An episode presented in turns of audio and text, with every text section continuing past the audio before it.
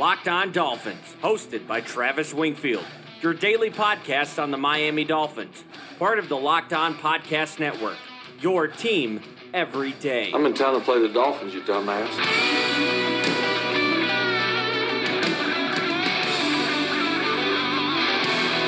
What is up, Dolph fans, and welcome into the Thursday, July the 11th edition of the Locked On Dolphins podcast. I am your host, Travis Wingfield, and as always, I am here to bring you your daily dose of Miami Dolphins football. And on today's show, we're back for part two of the 11 part training camp guide preview series. Today, we stop by the running backs room to talk about Miami's best assistant coach, a potential breakout star, and perhaps the best position group on the football team.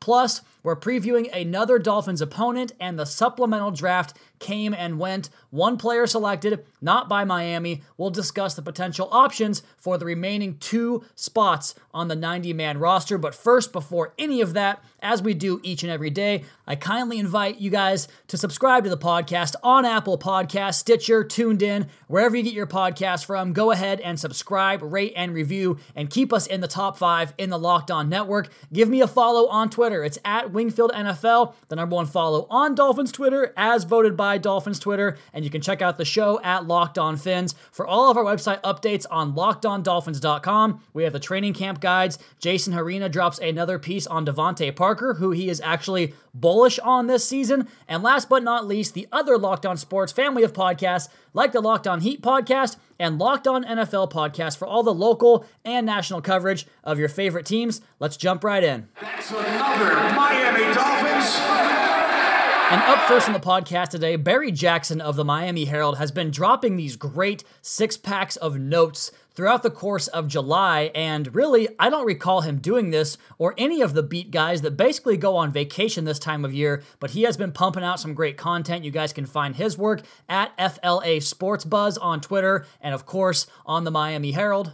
And before we get into Barry's headline topic about a wide receiver, he drops this note, which comes from Pro Football Focus, one of the most often referenced websites on this podcast and on LockedOnDolphins.com, which rates the Miami Dolphins offensive line as the worst in the National Football League. It says this quote, The offensive guard curse lives on in Miami just one year after a 2017 season that saw the team's guards combine to give up 69 total pressures. The side lost Josh Sitton to injury, and Jesse Davis, Ted Larsen, and Travis Swanson combined to allow 98 pressures on the interior in 2018. I'm going to close that quote and tell you guys this is why I think it's so imperative for the Dolphins to develop or find someone to take on one of those interior positions, particularly at guard, whether it's Chris Reed, Michael Deiter, or whoever else they might throw out there. To go back into the quote, Wisconsin product Michael Deiter will come in and try to steady the ship as a rookie, having finished the 2018 college season ranked third overall in their grading system, 82.2, and third in run blocking grade at 82.8 among guards with at least 400 snaps played. Former Bills right tackle Jordan Mills is set to take over the right guard position vacated by Ja'Wuan James, but Mills' three year grade at right tackle pales in comparison to James. He is a 15.4 lower grade than Ja'Wuan James over those three years. You guys know I believe that Jesse Davis will be the guy out there at right tackle, but they have options, and really, frankly, they're not that good of options. But we go back to the headline topic of Barry Jackson's piece up on the Miami Herald, talking about Preston Williams and the impression he made on the media, on the coaching staff, on his quarterback. Both Ryan Fitzpatrick and Josh Rosen praised him for his work. They mentioned he made some mistakes with drops, some penalties, some trips to the TNT wall, but he pulled down passes in the red zone with such great frequency. And Barry Jackson writes that he has a chance to join the likes of Davone Bess and Dan Carpenter as guys that make this team as undrafted free agents and have an impact on the football team. And the way I look at it is like this you've got four receivers who are going to be on the team opening day with Albert Wilson, Kenny Stills, Jakeem Grant, and DeVante Parker. But that fifth spot, what are we trying to accomplish with that fifth receiver spot? Do you want to keep Bryce Butler, who is here for $800,000 this year, a guy that you know probably won't supplant DeVante Parker as that X option? Why not keep that roster spot for Preston Williams and not have to put him on the practice squad where he is then liable to be plucked by another team as long as all they do is put him on their active roster? The Dolphins could keep him on the active roster and do a sort of quasi red shirt where they stash him. And then if you want to break him out and give him a red zone package or have him go cover kicks and activate him on game day, you can do that too. Because the way this roster is constructed, they're going to be heavy on running backs, tight ends, and receivers probably only see five on the opening day roster, so I think you keep Williams there ahead of Bryce Butler if he can continue that progress in practice through training camp and show up in the preseason. All right, let's go ahead and shift into the article up on lockedondolphins.com, the training camp guide for your 2019 Miami Dolphins, taking a look at the running backs. And we start this piece off where I talked about yesterday how we tend to gloss over coaching in a way that kind of denigrates their value to the football team. And we start today with one of only two coaching holdovers from the Adam Gase regime. Quite frankly, the best decision Gase made in his time here in Miami, the decision to hire Eric Studesville. And what a difference he made going from the coke head with a severe addiction problem, and I do hope he found the help that he clearly needed, to Studesville was a massive change and a massive upgrade. Back in 2017, 2016, Jay Ajayi was strictly an outside zone runner. Only outside zone, didn't want to do anything else. There was no variety to the ground game. Last year, they throw in split zone, which is a great counter to outside zone where it brings the tight end across the formation to dig out the backside edge. It incorporated some more man and gap scheme at times. They used misdirection, counter, two back sets, 31 personnel with three running backs on the field. That's where Brandon Bolden's big touchdown run came against the Patriots. They ran it again later in the season against the Jacksonville Jaguars. They did some backside pulling with the guard and tackles, and that helped the Dolphins steamroll the Patriots in that game, pulling both Davis and James to the play side of the formation to lead Frank Gore on some big runs. He's one of the more valuable men in that entire building. I'm very glad they kept him there, and I actually saw him in the lobby of the team facility when Jason Hrina and I went to pick up our credentials for the game. He commanded the entire attention of that lobby, the security guard, the bypassers going in and out, even a player who had just been cut was exiting, and they kind of had a conversation together. Everybody said hi to him. He was definitely the alpha in the room, and he also has a very strong relationship with the guys that he coaches. We saw the interaction that he had with Kenyon Drake in that Bears game after he almost fumbled the game away on the goal line and he kind of lost it emotionally on the sidelines. There was Studesville to comfort him and to be there with him. He also has a pre existing relationship that goes back to his high school days with Kalen Ballage, Ballage's high school days, that is. So he definitely cares about his guys. I think he gets the most out of this team. He gets a high yards per carry average. He finds creativity and was able to get this offense going when there was no passing game whatsoever to speak of. And so, really, just the presence of Studesville in the room gives me the utmost confidence to develop this young running back group, which to me might be one of the best position groups on the entire roster. And ultimately, I think it probably is. And we're going to come back and talk about those running backs on the other side Kenyon Drake, Kalen Ballage, and the rest of the crew there. But first, in the way the Dolphins upgraded their running game, you too can upgrade your game in the bedroom with Blue Chew. BlueChew.com, that's blue like the color blue. Blue Chew brings you the first chewable with the same FDA approved active ingredients as Viagra and Cialis, so you know they work. You can take them anytime, day or night, even on a full stomach, and since they're chewable, they work up to twice as fast as a pill, so you can be ready whenever your opportunity arises. Blue Chew is prescribed online and ships straight to your door in a discreet package, so no in person doctor's visits, no waiting in the pharmacy, and best of all, no more awkwardness. They're made in the USA, and since Blue Chew prepares and ships direct, they're cheaper than a pharmacy. And right now, we've got a special deal for our listeners. Visit BlueChew.com and get your first shipment free when using our special promo code LOCKED ON. Just pay $5 shipping. Again, that's B L U E Chew.com. Promo code locked on to try it today for free. Blue Chew is the better, cheaper, faster choice, and we thank them for sponsoring the Locked On Dolphins podcast.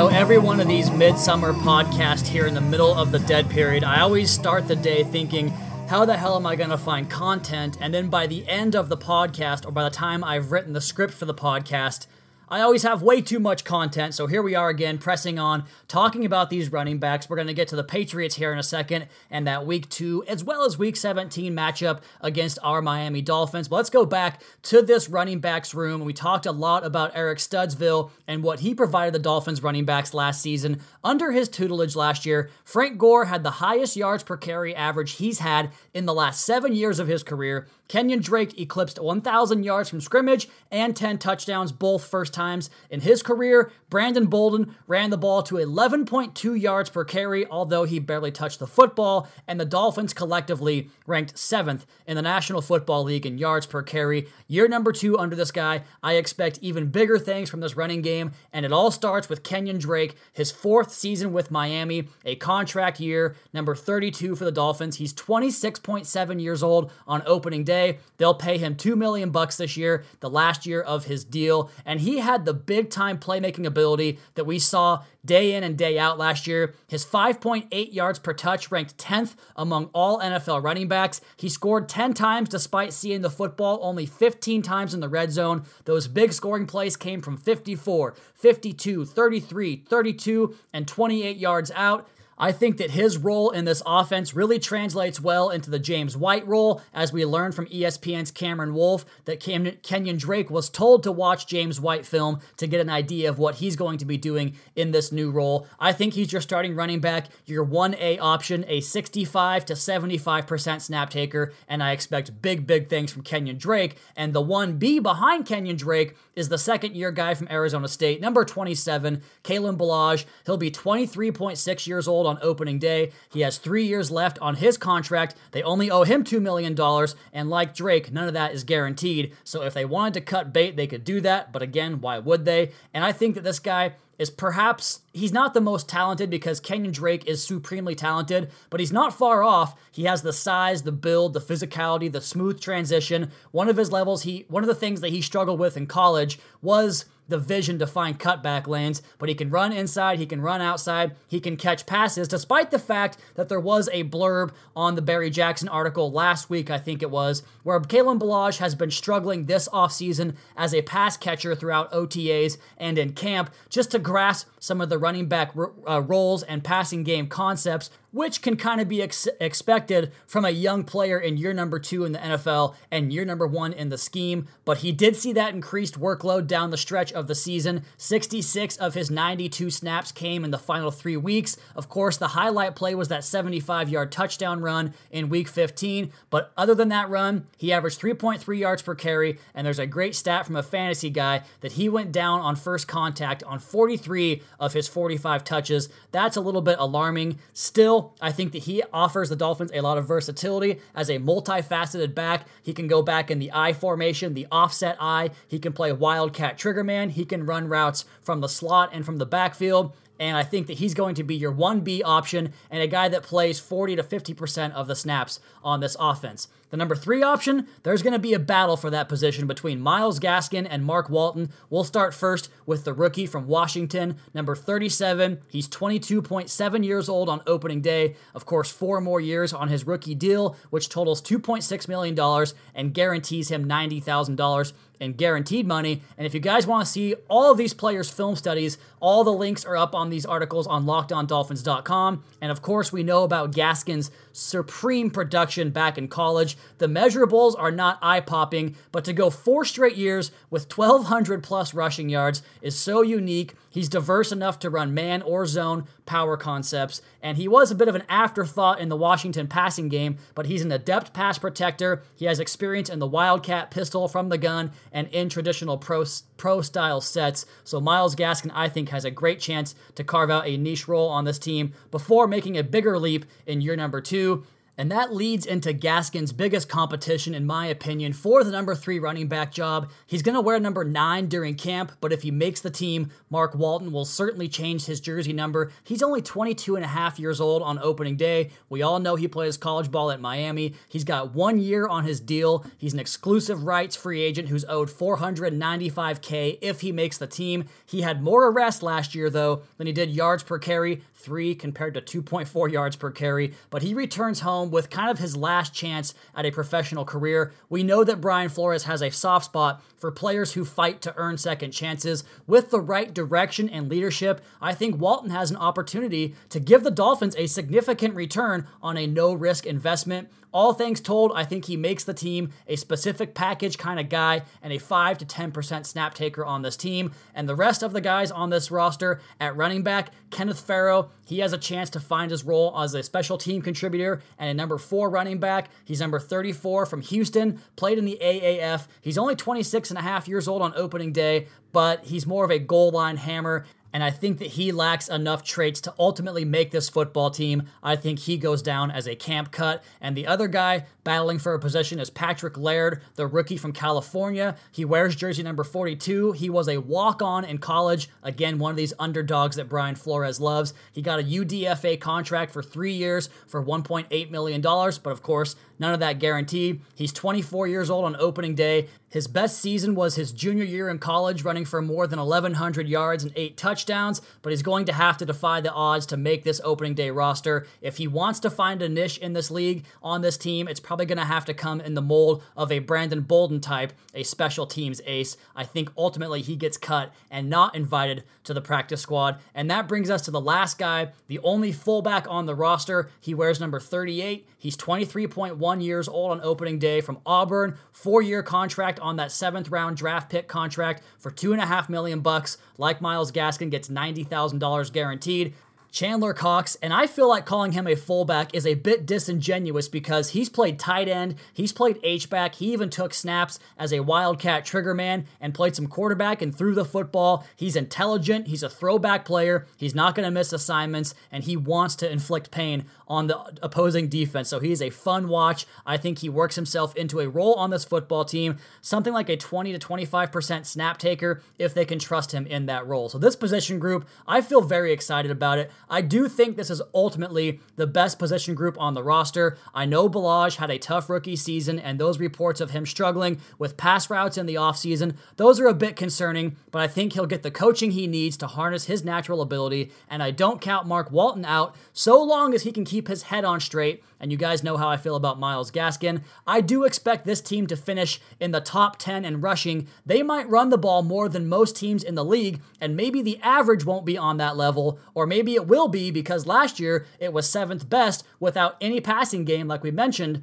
and I really, really just trust Eric Studesville as well as Kenyon Drake to have his breakout season this year. And one of the games that they were most successful in the ground game came against the New England Patriots, and that provides a perfect segue into our third topic here on the podcast on the July 11th podcast for Thursday on the Locked On Dolphins podcast, part of the Locked On Podcast Network. And we talked about the Ravens opening day game on yesterday's show. And today we talk about the week two and week 17 opponent, the New England Patriots. They make their dreaded annual trip to South Florida in week two. It's another one o'clock Eastern kickoff on September 15th. And we went pretty in depth with the Patriots analytics on yesterday's show about some of the things the Patriots do to zig against the rest of the league when they zag. And we know they use a fullback about 35% of the time. I think that's going to be the case again. And I think they could emphasize using their backs even more this year. They added Damien Harris, the Alabama rookie, and he joins a backfield that was already loaded with James White, Sony Michel, and Rex Burkhead, and James Develin. And this team is going to double down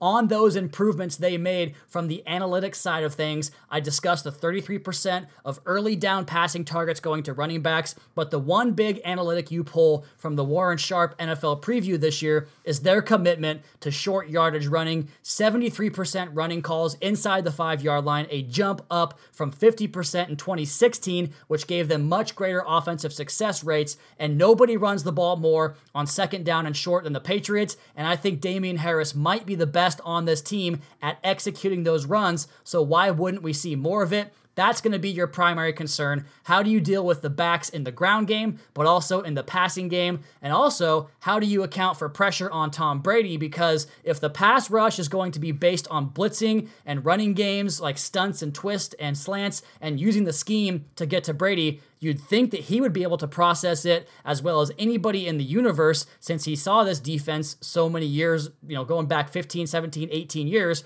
Although, then again, last year, the Lions completely shut down the Pats offense with Matt Patricia calling the shots. So who knows? And on defense, the concerns, I'll be honest, I don't really think there are that many concerns on this Patriots defense from a personnel standpoint in the way they attack this Dolphins offense. I think Chad O'Shea is going to know how to deal with those pressure packages, where to attack in the ground game, and find success using the running game as well as play action, at least in the week two game, because all bets are off in New England in week 17. We're going to take our last break and pick it right back up right here with our concerns on the rest of the Patriots defense next on the Locked On Dolphins podcast at Wingfield NFL at Locked On Fins.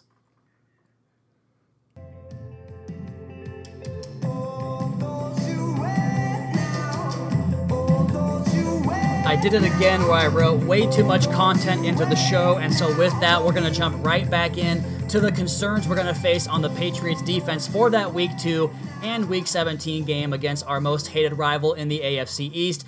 On the defense, they're going to have to avoid Stephon Gilmore the way any team does because this Patriots defense is driven by Gilmore and by Devin McCourty. This defense wants to give a little bit, not a lot at a time, the bend but don't break philosophy. So a diligent passing attack will be the key. The key to winning is always red zone execution, but especially against these guys. Miami did well to score touchdowns down there in the miracle game last year, but you'd think that Belichick would know how to defend O'Shea in the red zone since he was the one that coordinated their game plans in the red zone for the Patriots. And with that, the coaching staff has been almost wiped entirely clean under Bill Belichick. We know about the four guys here that came over from the Patriots. Highly respected defensive line coach Brendan Daly left to join the chief staff. Craig Schiano, Greg Schiano rather, was hired as the defensive coordinator, but he left the team shortly thereafter, and the Pats still haven't named and probably won't name a defensive coordinator. I mean, it's Bill Belichick, but still, it's interesting. And the personnel on the football team looks a lot different too. They lost Malcolm Brown, who turned into a damn good player recently, Trent Brown, the left tackle, Trey Flowers was the star of the defensive line, Chris Hogan, Cordarrelle Patterson, those guys are gone. We know about Eric Rowe coming here. Adrian Waddle was a decent swing tackle for them. They did bring in Mike Pennel, a guy we had targeted as a possible Dolphins free agent signing. Matt LaCosse will be their starting tight end before Benjamin Watson comes back. Thomas, Dontrelle Inman, but I think the biggest addition they made was getting Isaiah Wynn back from the injured reserve, the rookie from Georgia last season who tore his ACL. So will the Dolphins be able to do it again? Can they take the sixth game in seven years from the Pats in Miami? I'm going to lean towards no. I think Belichick is sour about all of his former staffers being here. I think they're sour in general about the miracle last year. So I'll say it's a decent game, a close game, but the Pats take it. And in week 17 in New England, I'm going to take the Pats in a laugher, as is always the case for the Dolphins up in New England. And let's go ahead and make another quick transition here and talk about the supplemental draft that occurred on Wednesday. It came and went in about an hour's time. The fifth round was the only draft pick that was used on WSU. Go Cougs. Safety Jalen Thompson. He winds up with Arizona. I really wish we had done that with the extra picks we have, but we do not. The other guys in the draft enter into UDFA territory. The receiver from West Virginia, he signed with Jacksonville, so he's off the board. But the Dolphins did spend some time with an impressive looking tight end with an even more impressive name in Devonair Clarington. And by the Dolphins, I mean Chris Grier. He was the one there on hand for the workouts. That's pretty strong representation to have your GM out there. But the Dolphins have two open roster spots. Kendrick Norton's tragic accident, that opens up a spot on the roster. And Durval Neto has practice squad exemption through the International Pathway Series or International Pathway Program. So they could sign one of those guys. They have the two open spots. They could sign one of the free agents available. And just checking off this list here, I think Nick Perry makes a ton of sense, the former outside rusher of the Green Bay Packers. You got Davon Godchaux, Vincent Taylor, and Christian Wilkins. I think the outside linebacker role will be more primarily the pass rusher role like Charles Harris, like Jerome Baker, Nate Orchard, for instance, Jayrone Elliott, and Tyrone Holmes all function as pass rushing linebackers, and that's kind of where Nick Perry falls in. You've got Muhammad Wilkerson. I've talked about him in the past, but I'm going to scratch him off because he's kind of a ding dong and the character issues just aren't going to fly here. And another guy that seems to get passed on for whatever reason is the safety Tre Boston. He played well last year, getting a one year contract with the Chargers. He seems to not be on teams' radars. The same thing happened to him last season, but he's out there and available. I think he would make some sense. Another couple of offensive linemen, Jermey Parnell, he worked with Flaherty, Pat Flaherty, that is, in Jacksonville, though they seem keen on the idea of Jordan Mills being the right tackle with Jesse Davis and Zach Sterup and other guys like Isaiah Prince. I'd have been in on Ryan Schraeder, the tackle from the Falcons, but again, they went with Jordan Mills, so I doubt that happens. We're going to keep you guys posted on all these potential moves going down the pipe up to training camp. If they want to go after any of the undrafted supplemental guys, and that includes the Clarington tight end kid. We're going to have you covered on the podcast and the site on lockedondolphins.com. And someone made me aware that he was a Texas commit, the Clarington tight end kid, and had drawn comparisons to Jermichael Finley. I tweeted about Miami's prototype at the position, how every tight end on the roster comes within a 250 pound to 260 pound range. This guy's 230, so he would definitely have to be impressive as that F flex tight end guy that can move about the formation, but I think there's certainly some intrigue there with him, and maybe he comes equipped with the top hat and the monocle, given the fact that his name is Devonair Clarington. And before I get out of here and ship off to my softball game here on a Wednesday night, I had a chance to watch a comedy special last night that might be a bit of a divisive topic, but Aziz Ansari's Right Now special is out on Netflix, and I was absolutely howling at the special. So funny, so hilarious. I know people are pretty sour on him right now, and who knows what to believe if he did the things that he's accused of. Not good, but I do think there's probably two sides to that story, and I found some of his stand up to be you know, okay over the years. It wasn't great, but I love this version of him. He basically perfectly articulated all the things that I think most of us find annoying about political correctness and the worst term ever, wokeness, as the kids say. So check that out. I think it's funny. We'll see if you guys do too. But be warned, he does in- address the involvement he had in the Me Too wave a year ago. So just be ready for that. But as for today's podcast, I am going to get out of here. We have the mailbag on tomorrow's Locked On Dolphins podcast, as well as a preview of the Dallas Cowboys and the tight end position. And as for today, I kindly invite each and every one of you to subscribe to the podcast on the Apple Podcast app. Leave us a rating, leave us a review once you are there. Check out the other Locked On Sports family of podcasts for all your local and national coverage of your favorite teams. Follow me on Twitter at Wingfield NFL. Follow the show at Locked On Fins. Keep up to date on the Daily Dolphins blog over at LockedOnDolphins.com. You guys have a great rest of your Thursday. We'll talk to you again tomorrow for another edition of the Locked On Dolphins podcast, your daily dose for Miami Dolphins football.